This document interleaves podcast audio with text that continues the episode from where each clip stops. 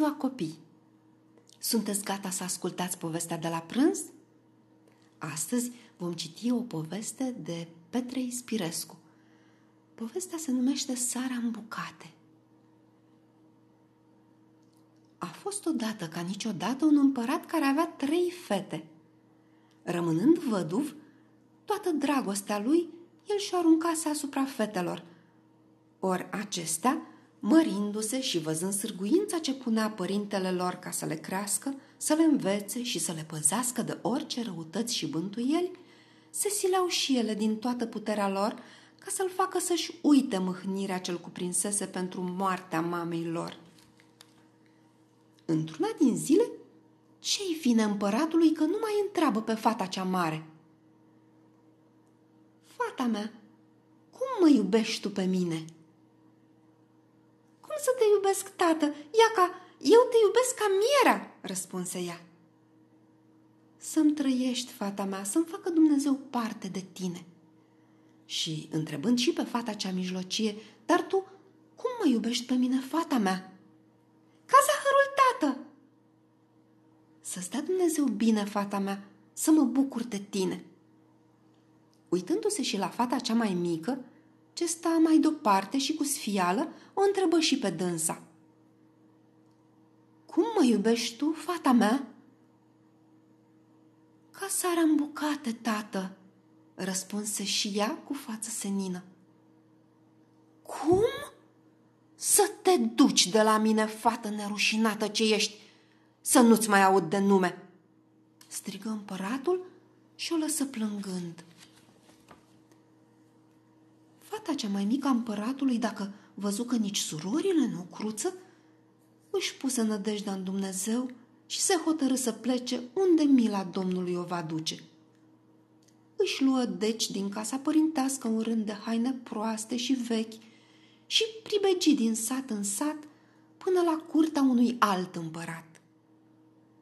Ajungând acolo, chelăreasa o văzu și dacă veni la dânsa, o întrebă ce vrea. Ea răspunse că este o fată săracă și fără de părinți și ar vrea să se bage la stăpân dacă ar găsi vreun loc. Chelăreasa se bucură văzând-o că răspunde așa de cuminte și o luă să-i fie ajutoare. Îi spuse ce are să facă și dă după mână un vraf de chei din mai multe ce avea. Fata era cu minte și deșteaptă ea începu să deretice prin cămară și prin dulapurile de la care avea cheile și să puie fiecare lucrușor la rânduiala lui.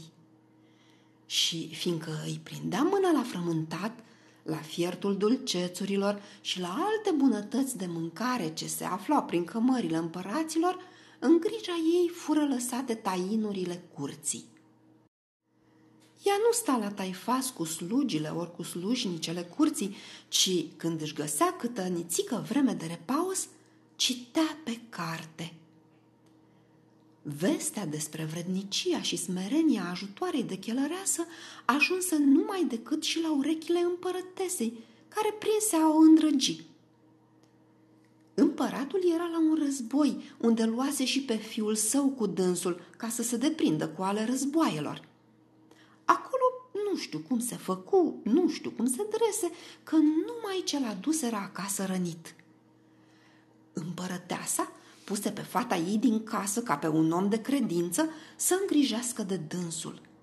Când una, când alta, erau nelipsite de lângă patul rănitului.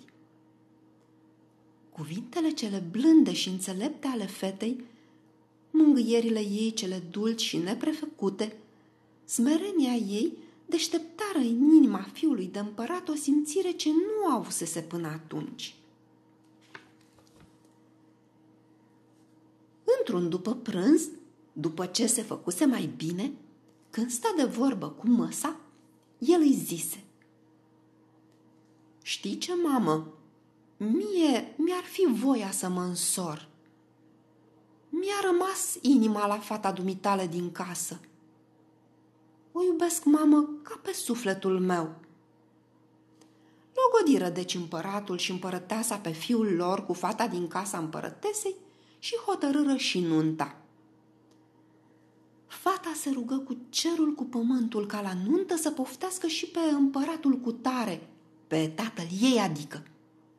Se feri însă de a spune cuiva că este fata acelui împărat.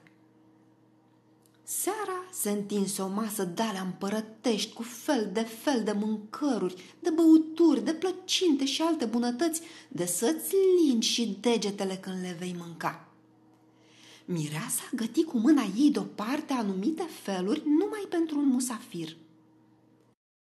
Apoi dădu poruncă unei slugi credincioase ca să bage bine de seamă ca, ducând la masă bucatele gătite de dânsa, să le puie dinaintea împăratului poftit după rugăciunea ei, dar să îngrijească să nu le puie dinaintea altcuiva, că e primejdie de moarte. Sluga cea credincioasă făcu un tocmai precum i se poruncise. După ce se așezară toți poftiții la masă, începura a mânca și a se veseli cât nu se poate spune. Împăratul cel poftit, adică tatăl miresei, mânca și nu prea. Încă de când venise, el se tot uita la mireasă și pare că îi zicea inima ceva, dar nu îi venea să creadă ochilor.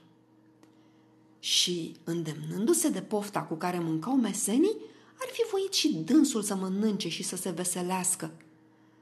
Ori, după ce gustă o dată sau de două ori din bucate, se opri Sluga care îi aducea bucatele le ridica întregi, neatinse. Se mira acest împărat cum de toți mesenii mănâncă cu poftă niște bucate care pentru dânsul n-aveau niciun gust. Răbdă ce răbdă. De rușine lua el câteodată și din bucatele ce îi se aduceau, ca să nu se facă de râs între meseni, dar încolo nimic. În cele din urmă nu se mai putu opri, ci, ridicându-se, zise Bine, împărate, m-ai chemat la nunta fiului tău ca să-ți bați joc de mine? Vai de mine, Maria ta, cum se poate să-ți treacă prin gând una ca aceasta?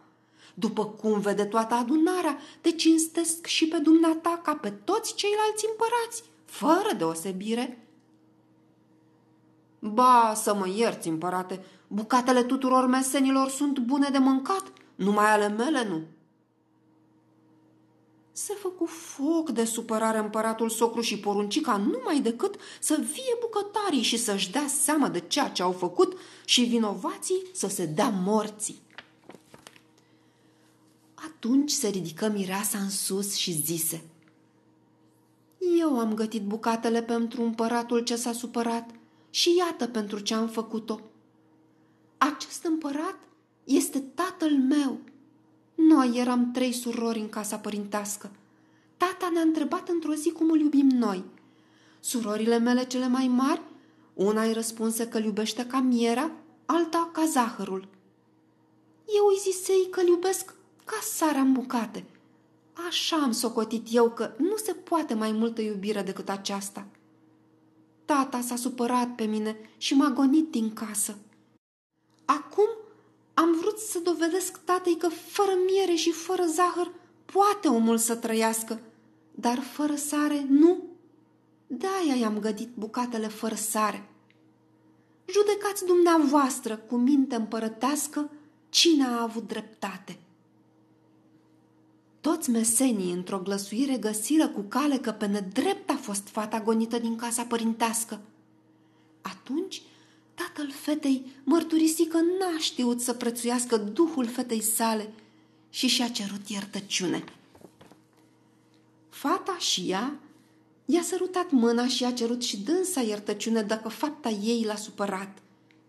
Și se puseră pe veselie și pe o petrecere de se duse vestea în lume. Tatăl fetei se veselea, nu se veselea, dar socrul știu că se veselea și se mândrea că a dobândit o așa noră și de viță bună și înțeleaptă și harnică.